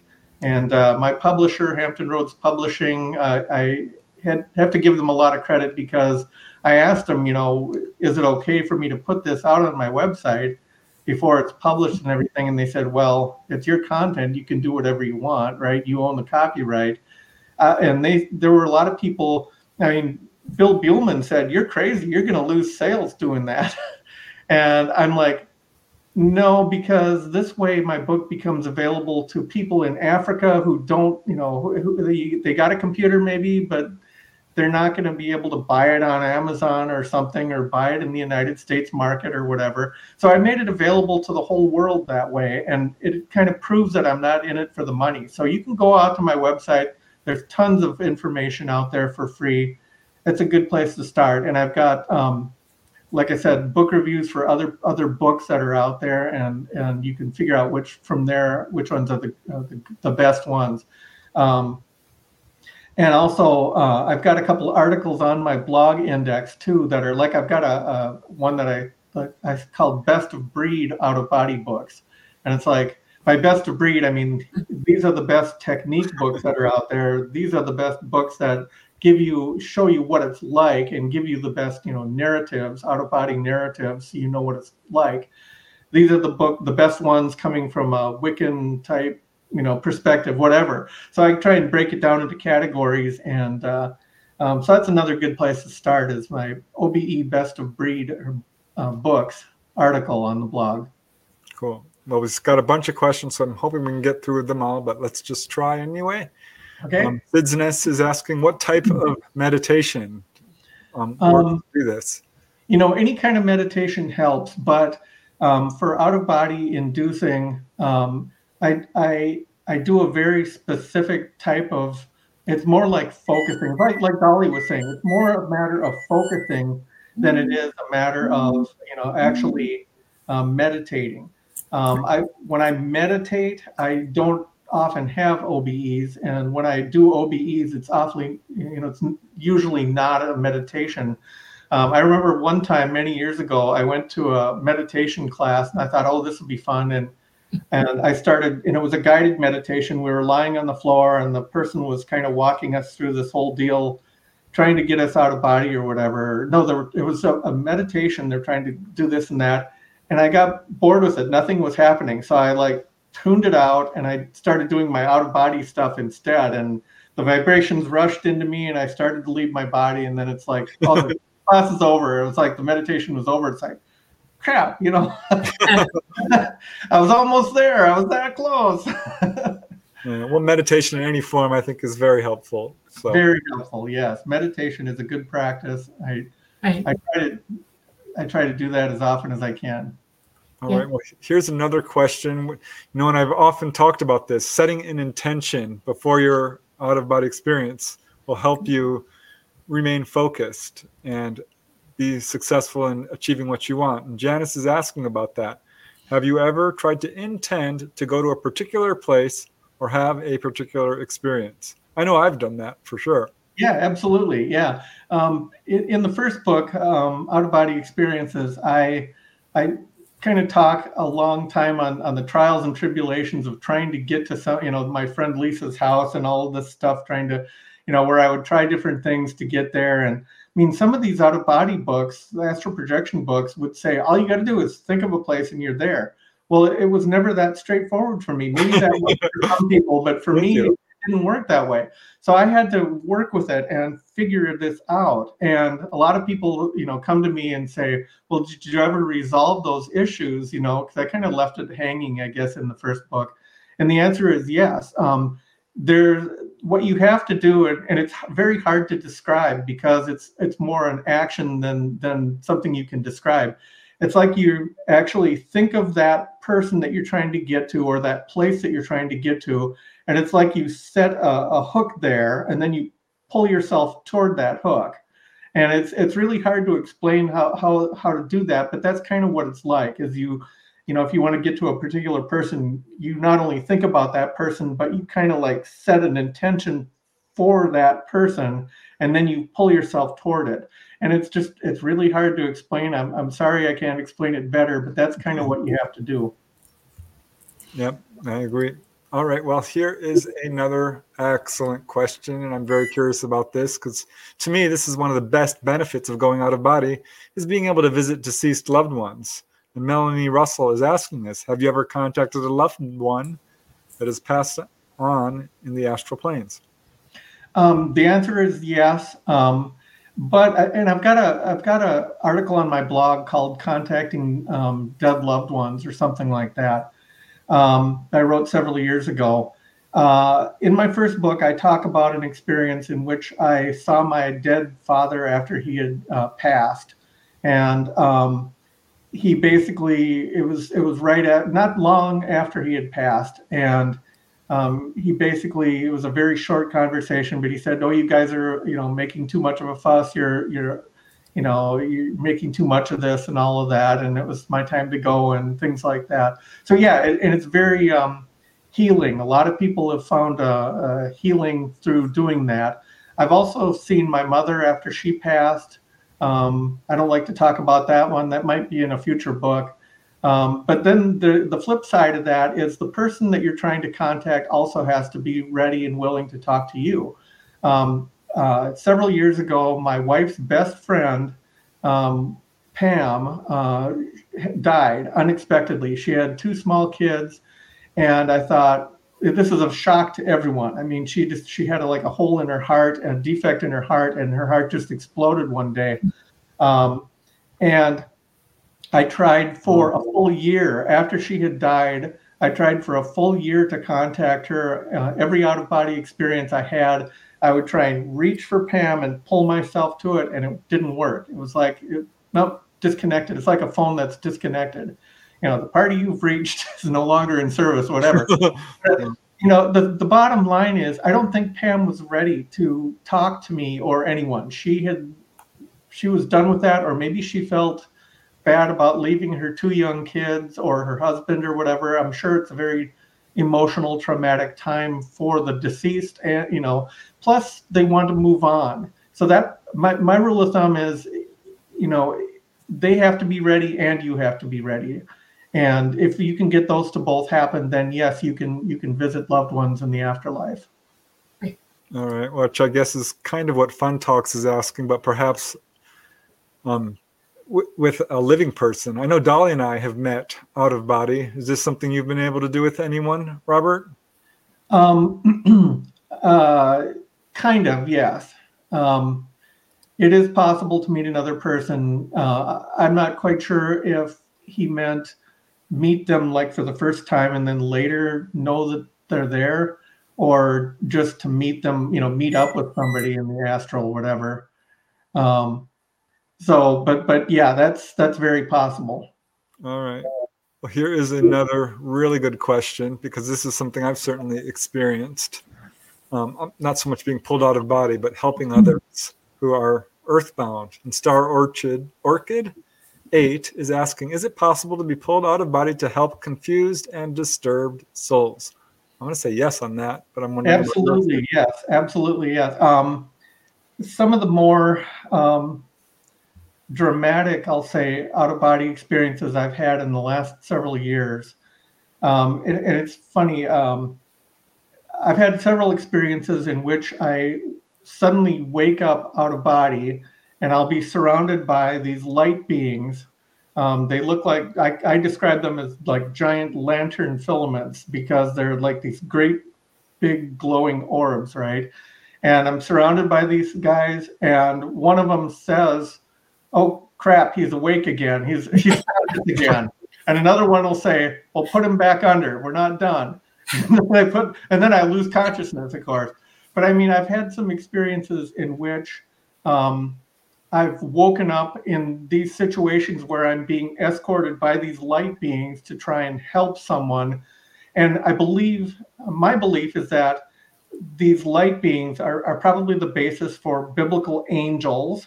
Correct. And and they my belief is that they go out and they help people that are disturbed or in some kind of a distress um, people that are in mental institutions or whatever. And they use people like me. They use people like you and i uh, travelers that are out of body. And a lot of times your conscious awareness just interferes with that process. But you see, people that are in the body have lower vibrations. And so we're able to contact these disturbed souls easier. These light beings, their vibrations are so high they can't reach down that far down you know down into those lower depths to, to rescue these people so they employ the living i and i've seen it firsthand they employ the living to go and and help them um, yeah. A lot of times you're not conscious of it, and they don't want you conscious of it. But I've seen it firsthand. Yeah, I have. I have people here call it mediumistic abilities. Okay, I don't have to be OBE to see you if you've passed, and I see people easily who are still here with us. They haven't left, and they're wandering around. They're confused, and they don't know what that's going on, or they've got some issue that they're earthbound with, and uh, I will get contacted by them out of nowhere. I have no control over because they see me. They know that I'm aware. Okay. And uh, I actually had one come up, a light being, not out of body, perfectly normal, walking around one day, and this huge light came after me. And I was like, okay, what do you want?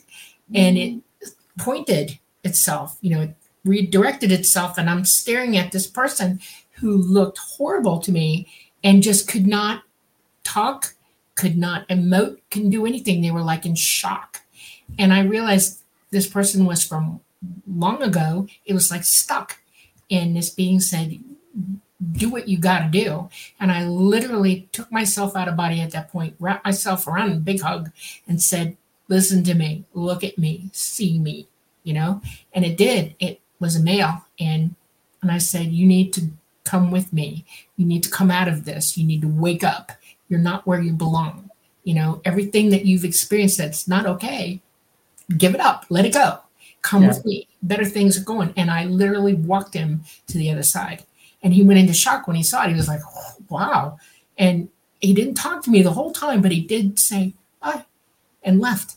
And I was like, oh my God, it, it worked. And I have that happen to me. I the first time Preston showed up uh OBing, you know, to me, wanted me to see him. I'm wide awake. It's 3:30 in the morning, my time. Somebody called me, wanted me to talk to him, you know, do medium stuff. And then all of a sudden, this old lady got right in my face. I could see her. And she's saying, That's my grandson. I need to talk to him right now. You need to tell him what I'm saying. So I'm trying to relay a message to him. Okay. She just died like the day before and they were all freaking out. And uh, she had a message for his half sister. They're related, you know, like half siblings. And um, Preston shows up, and I'm going, I can't talk to you right now. I'm on the phone with Rob. And he thought I was being robbed, and it freaked him out. And but that happens to me a lot, a lot more than you know. you know, it's like, and it's something that you accept when you get to a certain level. You just go, okay, all right, this is my job. Yeah. And the reason I'm telling you this is that I have a tremendous feeling that you are doing exactly what you wanted to do here. You're like lighting a path for everybody. It's like your research and your teaching the way to go. And I just, I have a feeling that's why you're not doing everything you want to do right now. Like, like you're surrounding yourself with trying to make people understand. And I think that's kind of cool, you know, because that's cool. our job. It's everybody's job. We're supposed to take care of one another. Yeah. This is the thing, you know? Yep. And uh, somebody I forget if it was William Buhlman or somebody basically said the best thing you can possibly do to um, for for to elevate hu- all of humanity is to do your own psychic development or whatever to do to exactly. to raise your own vibrations. Because when you raise your own vibrations you're raising the whole. When you learn um, the whole learns because we're all interconnected right? So yeah i love stories like that dolly very cool. All right. Well, here we we're probably not going to be able to get to all these questions because we've really got five minutes or more to answer them, and then five minutes to close the show. So I'm just going to see if I can pop through a few of these. Okay, I'll but, try to be quick. But Mike, Mike makes a good point, which you made quite clearly in your book, that having good morals and ethics is kind of a re- prerequisite to really succeeding well in this field, in this you know objective of astral projection. Yep that's very true. Yep it uh, I, I, found that if you're if you're um, a negative person or whatever that's the surest way to uh, to prevent yourself from going out of body. Um, i think uh, albert taylor um, wrote the book soul traveler and one of the Love that book. things i loved about that book is he said exactly that is that if you don't have your vibrations high, you're not going to get there. Um, and so that's that's just that. That's the way it is. All right. Here's a question from Fun Talks TV. What's stopping me from going OBE and traversing Area 51 to see the craft? I tried that. I actually did it. I'm not doing it again. Tell us what happened, Preston. I haven't tried it. Well, I made it there, and then I got really frightened because I'm like, what if you know there's ETs there, and you know what if I get caught? And I went back, but then I made it there, but only with a guide, and it was a terrible, terrible place. I wasn't mm-hmm. happy about it. I wouldn't recommend it. It's my understanding that they have, you know, technologies that can harm you while you're out of body. I don't know if that's true. I'm not, but I've read that. I don't know. It just makes me nervous. The whole idea of it.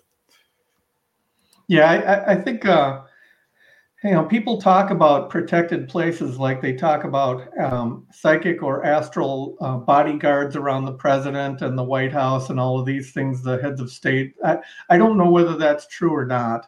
Um, I've never really tried to get to Area 51 or or anything like that. Um, I do know occasionally you run into blocks or barriers, and I, you know, I'm at a loss of why am I being um, prevented from getting here or whatever.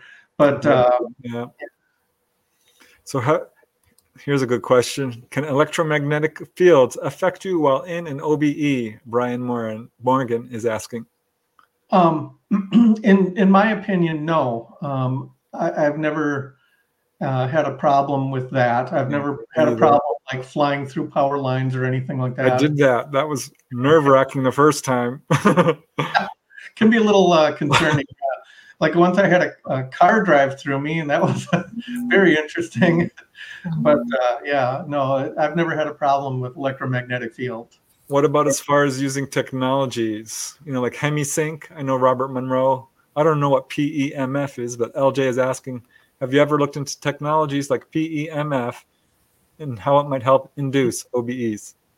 Um, I don't know PEMF, um, and I've never really wanted to spend the money for technologies like some of these, um, you know, uh, stuff like like I, have tried HemiSync. I love to um, some of the meta music that's put out by the Monroe Institute is I, I, love to meditate to that stuff, and I do think it helps in out of body stuff.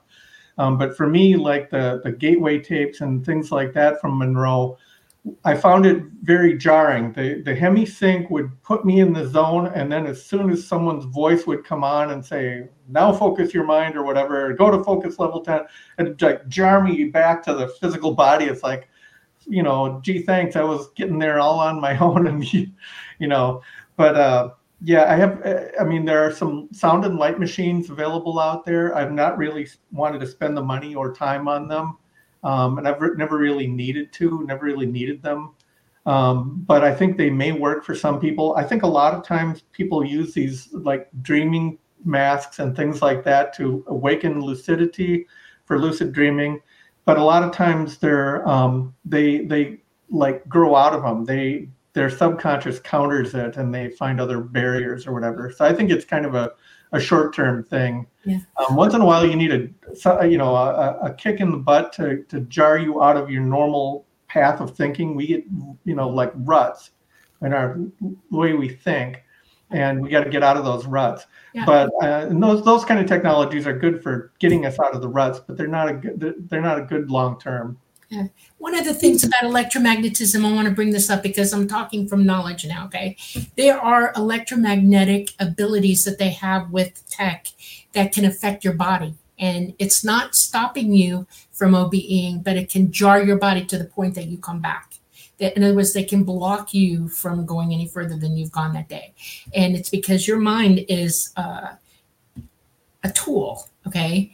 And if you can't be in contact with it, with your own brain and your own heart, they can disrupt your heartbeat, they can disrupt your thinking, they can deraz you, literally deraz you, and stop you from OBEing. And that's what they use on presidents and royalty and all that, is they're holding them uh, type of prisoner, to be honest with you, because they're blocking anything and everything from coming at them. They don't want them to be contacted because think of how many people would contact them if they could.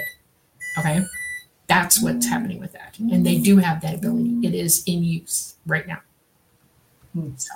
Well, we're going to have to start to wrap it up. We have about five minutes, Bob, but I want to give you a chance to um, cover anything we haven't covered or if there's anything in particular you want people to know?